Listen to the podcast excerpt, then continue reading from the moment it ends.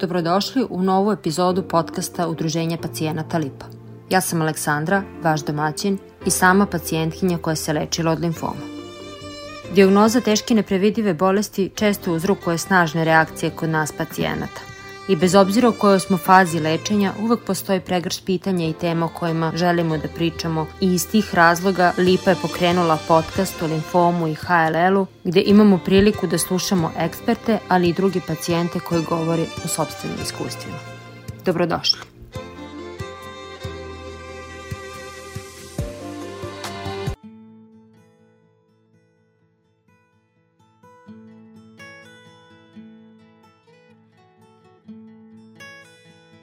Za razliku od prethodnih podcasta, danas nam je sagovornik malo drugačiji. Danas nam nije sagovornik pacijent, danas nam je sagovornik e, zdravstveni radnik. Zdravo. Zdravo, Aleksandra. Hoćeš da nam kažeš nešto ukratko?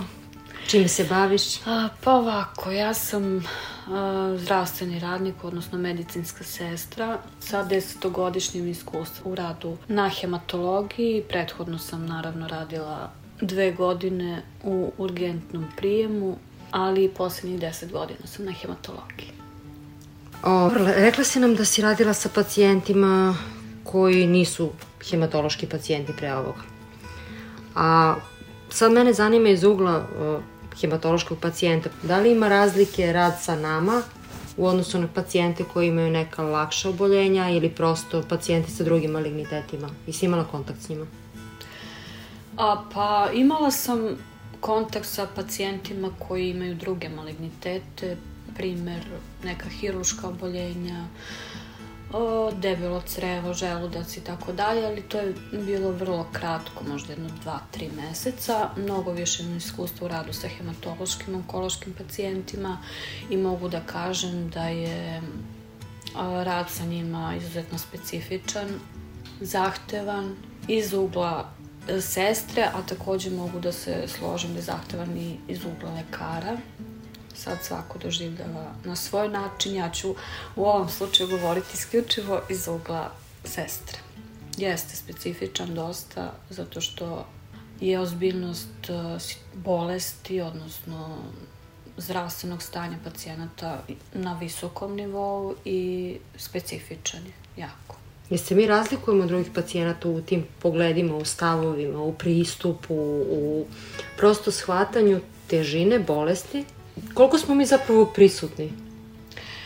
A, pa u početku kad se diagnostikuje bolest i oboljenje, uglavnom pacijent, pacijenti nisu svesni situacije u kojoj se nalaze i budu u stanju šoka, što je naravno i za očekivati, jer nisu imali prilike da se susretnu uopšte sa nekim takvim zdravstvenim problemom ili životnom situacijom i mi smo svesni toga i očekivano je da budu u stanju šoka. Tako da pokušavamo da na najsubtilniji način ovaj, ih uvedemo u pravo stanje i ozbiljnost situacije, naravno.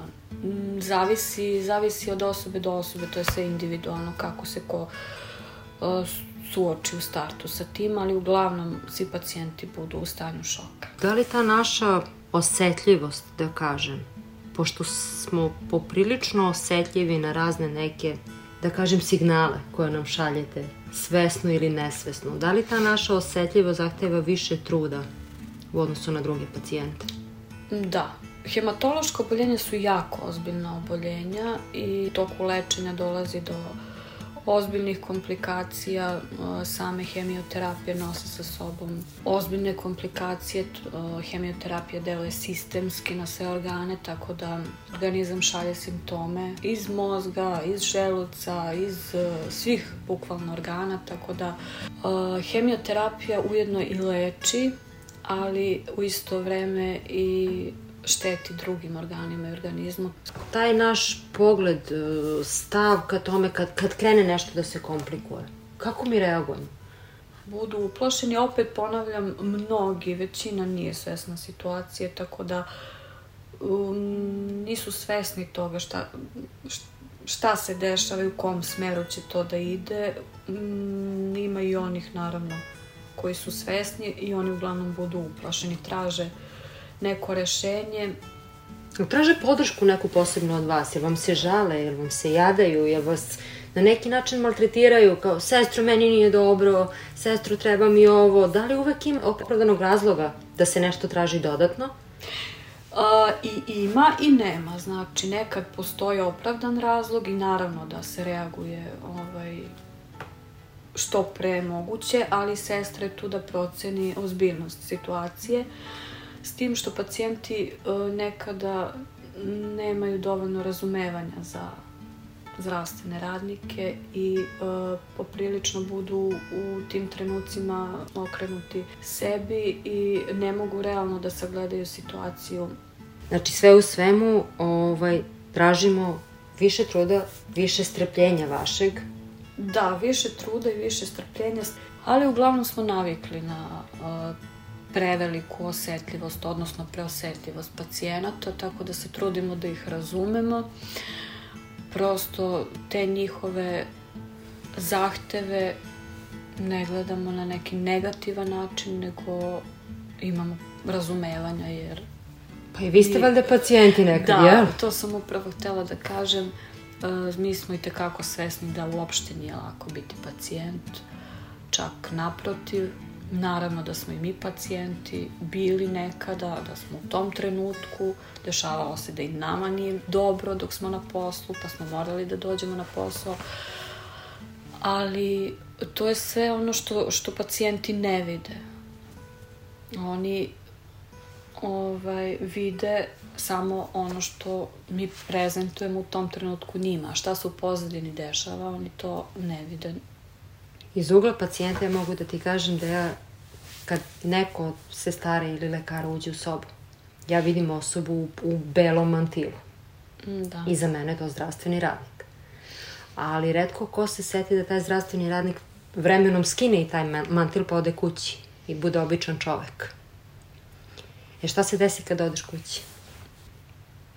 U početku možda nekih prvih 5-6 godina, kad bih odlazila kući, ja bih ponela sve sa sobom što sam tog dana doživela, preživela.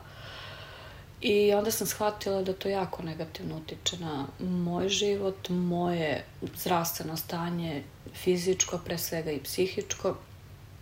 Tako da u poslednjih godina pokušavam da ogradim uh, sebe od toga koliko god mogu. Naravno da pacijent ne trpi zbog toga, ali prosto e, mi zdravstveni radnici moramo na neki način da naučimo da zaštitimo sebe. Da bismo dalje mogli da guramo i da obavljamo taj posao i da budemo pacijentima na, na usluzi, kako god. Da preživiš ti nečiju priču? Jako često, pogotovo što sam ja jako empatična osoba i preživim gotovo svačiju priču, a naročito uh, kad su mlade osobe u pitanju, to me jako potresi, to jako lično doživi. Dobro, slušalci ne mogu da vide, ali ti si poprilično mlada osoba i popuno je razumno. Pa i jeste, mislim da ima veze sa tim što sam ja mlada osoba, a mislim i da, e, da, da nije takva situacija da sam u nekim zrelim godinama da bi me ponovo potreslo kad mi pacijent bude mlada osoba, što je negde prirodno i normalno. Ne kažem da, da su stari pacijenti zapostavljeni, ali je jako potresno kad dođe pacijent koji je mlad. Ili vam treba podrška neka? Jer vi međusobno pričate o tome? Jel ti bude lakše kad pričaš s koleginicom o tome? A, pa pričamo o tome i delimo isto mišljenje i razmenjujemo mišljenje ovaj, ali nekad i prećutno se razumemo možda i pogledima, a mislim da imamo osjećaj da čak ni jedna ni druga ne, ne želimo da potežemo tu temu jer znamo da bi nas to dodatno potreslo. Kako izgleda jedan prosečan dan na hematologiji u radu sa našim pacijentima? Jer opet to su i ležeći pacijenti, to su pacijenti koji dolaze na par dana, na da. nedelju, da. dolaze stalno. To su pacijenti koji dolaze po 5, 6, 10 puta, neki i više leče se godinama. Kako izgleda taj jedan prosječan dan? Pa, prosečan dan izgleda tako što dođeš na posao u 7 ujutru. Naravno, pomenula sam prvenstveno mlade pacijente, međutim i na odeljenju imamo i starije pacijente koji su zahtevni na, na svoj način, koji su u stvari dosta zahtevni, koji su nepokretni, ležeći pacijenti sa pridruženim hroničnim oboljenjima, ne samo onkološkim, već e, sa bolestima srca, bubrega, pluća i tako dalje.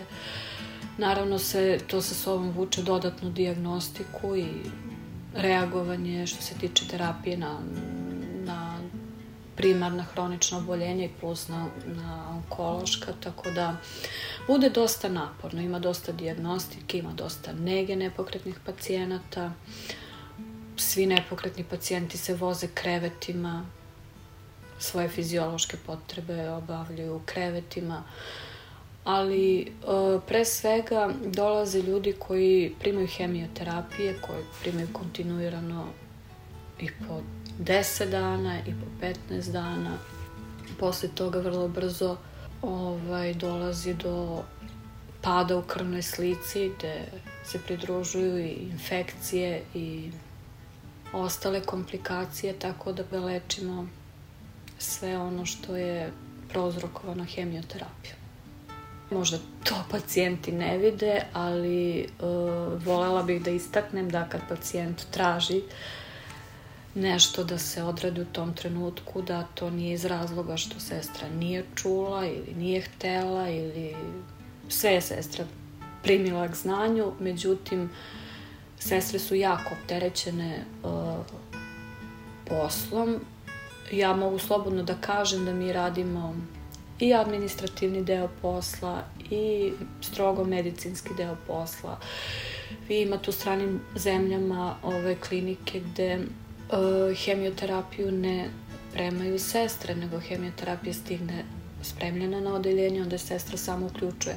Pa onda te iste sestre ne rade negu pacijenata, nego imaju posebne bolničare koji to rade. Kod nas u Srbiji je to malo drugačije. Mi smo bukvalno na, na, na sve strane. Dešava se recimo da pacijent kome loše zahteva um, negu u tom trenutku ili našu reakciju pomoć, a mi nismo na odeljenju, nego smo sa nepokretnim pacijentom, recimo na skeneru, na ultrazvuku i on u tom trenutku misli da nema nigde nikoga, da je zaboravljen, a u stvari to je totalno drugačije, suprotno od toga. Znači, stalno smo zauzeti, ja se nadam da postoje i oni pacijenti, naravno, koji imaju razumevanje za to. Sigurno da ih ima, naravno da ima i nestrpljivih i to je valjda i nekako normalno da nismo ni svi isti i da, da svako od nas da. ima svoje viđenje stvari. Pa opet ponavljam, znači svaki pacijent je individua za sebe, nisu svi ljudi isti, ima... Sve zavisi od toga uh, kakva je koliko je psihički stabilan i jak pacijent u tom trenutku. A ukoliko je dovoljno psihički jak i stabilan, on će moći realno da sagleda situaciju, koliko nije, neće moći, što je opet opravdano, tako da se trudimo stvarno da imamo razumevanje. Malo pre, pre nego što smo počele sa snimanjem, ti si mi u razgovoru rekla nešto što mi je vrlo bilo interesantno. Koliko informacija u jednom trenutku dođe do tebe. I da ti zapravo moraš da budeš taj neki filter tih informacija po njihovom prioritetu. Da. I da rasporediš kako je šta bitno, u kom trenutku da se kaže, da se odreaguje, a mi to ne vidimo. Da, to se vrlo često dešava, da pacijenti, pacijenti u nekim trenucima postanu sebični, e, možda sam se malo grublje izrazila, ali prosto to je tako. E, što je sa druge strane potpuno razumljivo, mi potpuno razumemo sve to, ali postane nekako, svaki pacijent postane najbitniji sebi. Dešava se, na primjer, što nas uh, izuzetno onako pogodi nas emotivno možda više ovaj, što pacijenti misle da su zapostavljeni i što misle da su nam uh, rekli nešto, evo navešću na primjer na uh, primer 1, na primjer pacijent ima temperaturu 37 sa 4. iz njegovog ugla to je veliki problem, što je potpuno razumljivo. Svako reaguje na svaki simptom u svom organizmu i to je za njega u tom trenutku najveći problem. E sad, on zahteva od sestre da odmah odreaguje. I ako kaže sestri imam temperaturu, sestra ne odreaguje, on ima utisak da sestra apsolutno to nije ni čula, da ne obraća pažnju, da se nije pojavila u datom trenutku i tako dalje. Međutim, ja želim da kažem da mi sve čujemo, sve vidimo, prosto ako godinama radite neki posao, dovoljno je da bacite pogled na pacijenta i da vidite kako se osjeća, kakve simptome ima, kakav problem ima i postoje razlozi što se ne reaguje na temperaturu 37 sa 4, sa 2, sa 1 iz razloga što se čeka maksimalni, maksimalni rast temperature da bi se možda uveo neki novi antibiotik jer se prati kako uh, infekcija reaguje na taj koji trenutno prima pacijent. Znači, prati se stanje da li je potrebno promeniti terapiju kako bi naravno pacijentu bilo bolje, da li treba vaditi hemokulturu i tako dalje. I uh, uglavnom pacijenti ti tako pomisle da ih nisi čuo, da nisi registrovao šta su rekli, da njihov problem nije uopšte veliki, a naravno da je njima najveći. Ja samo želim da kažem da sve, uh, za sve postoji razlog zašto se ne reaguje u tom trenutku. Znači prosto se pušta neko vreme da prođe, da se vidi kako i da, šta dalje raditi. Kakvo je realno stanje zapravo? Je tako? Da, kakvo je realno stanje i kako dalje, u kom smeru treba lečiti pacijenta. I da, bilo mi je zanimljivo malo pre kad si rekla da si ti u jednom trenutku bila pacijent koji se isto osetio? Da, ja sam naravno, svako od nas, zdravstveni radnici nisu vanzemaljci, oni su pacijenti i bili su u nekom trenutku. Neki jesu i dalje, ali htela sam da kažem potpuno razumem jer uopšte nije lako biti pacijent. Ja sam bila pacijent i isto tako sam osetila tu neku uh, nesigurnost, uh, neku strepnju za svoje zdravstveno stanje, da se nešto ne propusti, da ne promakne. Pa čak mi se javio osjećaj da neko ne ne dopire uopšte moje realno stanje do nekog lekara ili... Jesi Tako prekorila da... sebe tad? Pa jesam. Mislim, ja se trudim stvarno da budem svesna. Uvek kad uh, sam u kontaktu sa, pacijentim, sa pacijentima, meni kroz glavu prođe samo ta slika kad sam ja bila pacijent. I to je stvarno tako. I to je ona empatija? To je ta empatija, da koju smatram da imaju svi zdravstveni radnici, jer prosto e, moraš da, da budeš empatičan da bi uopšte poželeo da se baviš tim poslom, jer sam poziv po sebi e, zahteva od osobe da bude empatičan. Ne bi ti palo na pamet uopšte da se baviš tim poslom, da nisi. Znači, želiš da pomogneš nekom i zato se i baviš tim poslom. Šta je to što ti najteže pada u radu sa nama pacijentima? Da li imaš nešto što te stvarno, stvarno pogodi? Naravno da imam. Pogodi me svačija sudbina, pogotovo opet ponavljam kad su mlađi. Ja moram da budem prosto iskrena, naravno pogađa me sudbina svih pacijenata, ali najviše mlađih. Pogađa me kad vidim kako su odvojeni od svojih porodica, kad su odvojeni od svoje dece, jer smatram da zagrljaj članova porodice, prijatelja, mnogo može da ovaj, doprinese ozdravljenju ili poboljšanju zdravstvene situacije pacijenta. I naravno da nije uopšte lako da budeš u bolnici. Nikome nije lako kad je u bolnici. A šta je to što te čini srećnom? Šta je to što te što te svaki put vrati na ono, da kažemo, fabričko, zašto si počela time da se baviš?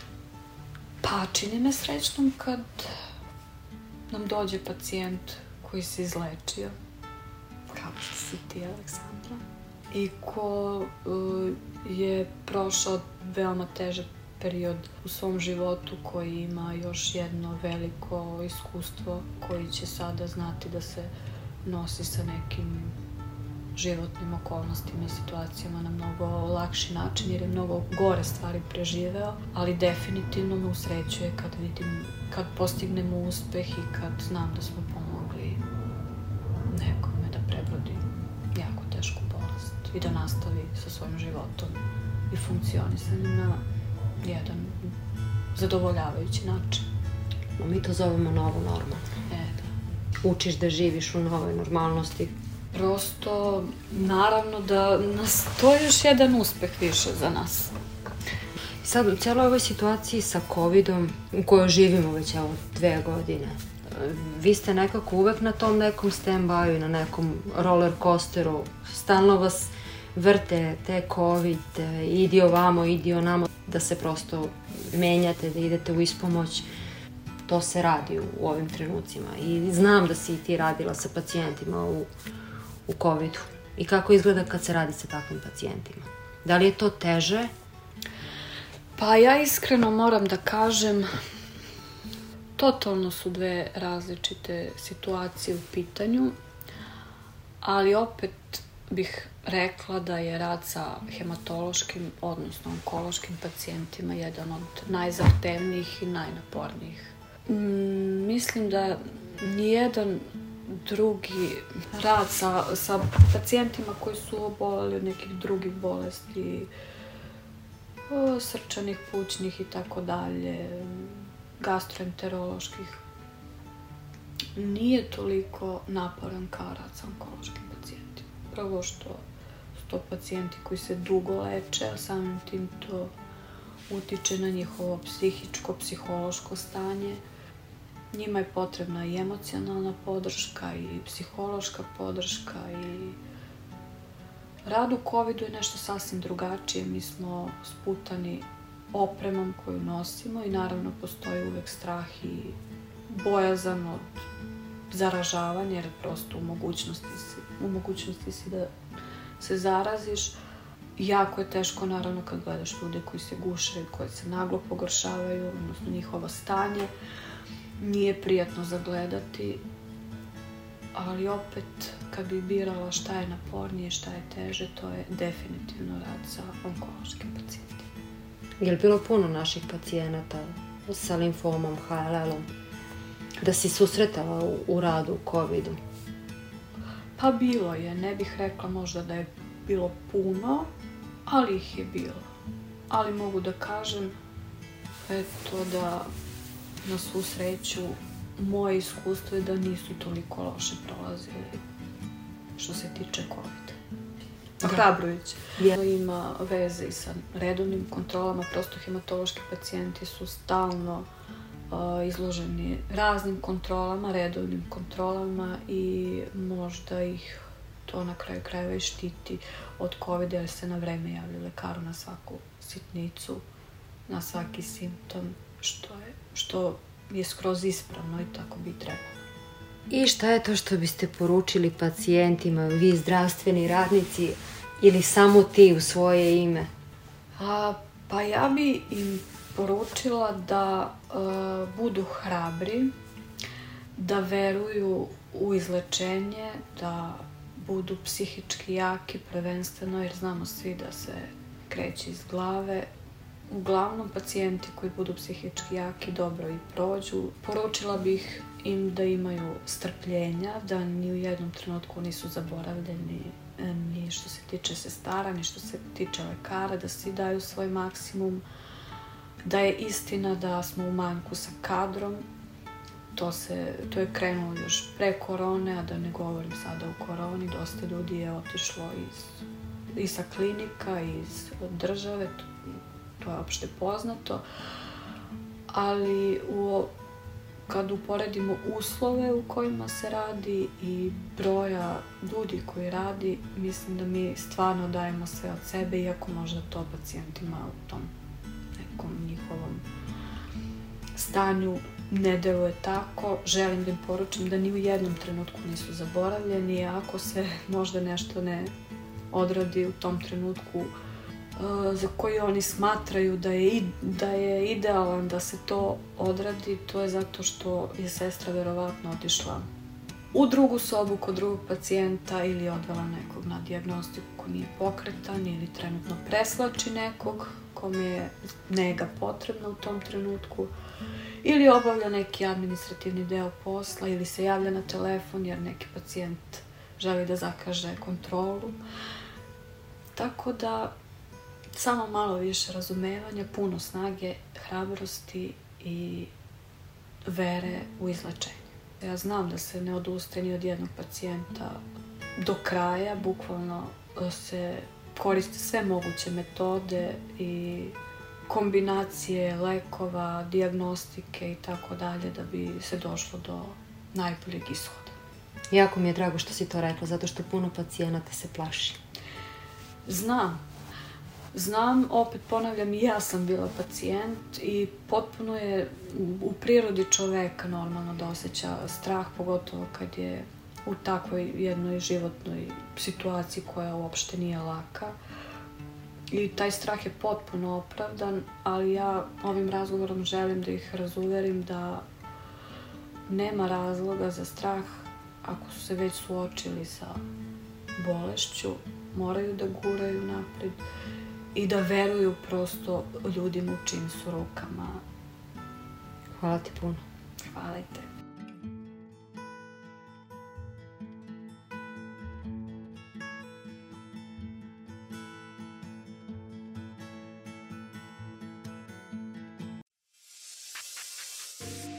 Slušali ste još jedan Lipin podcast.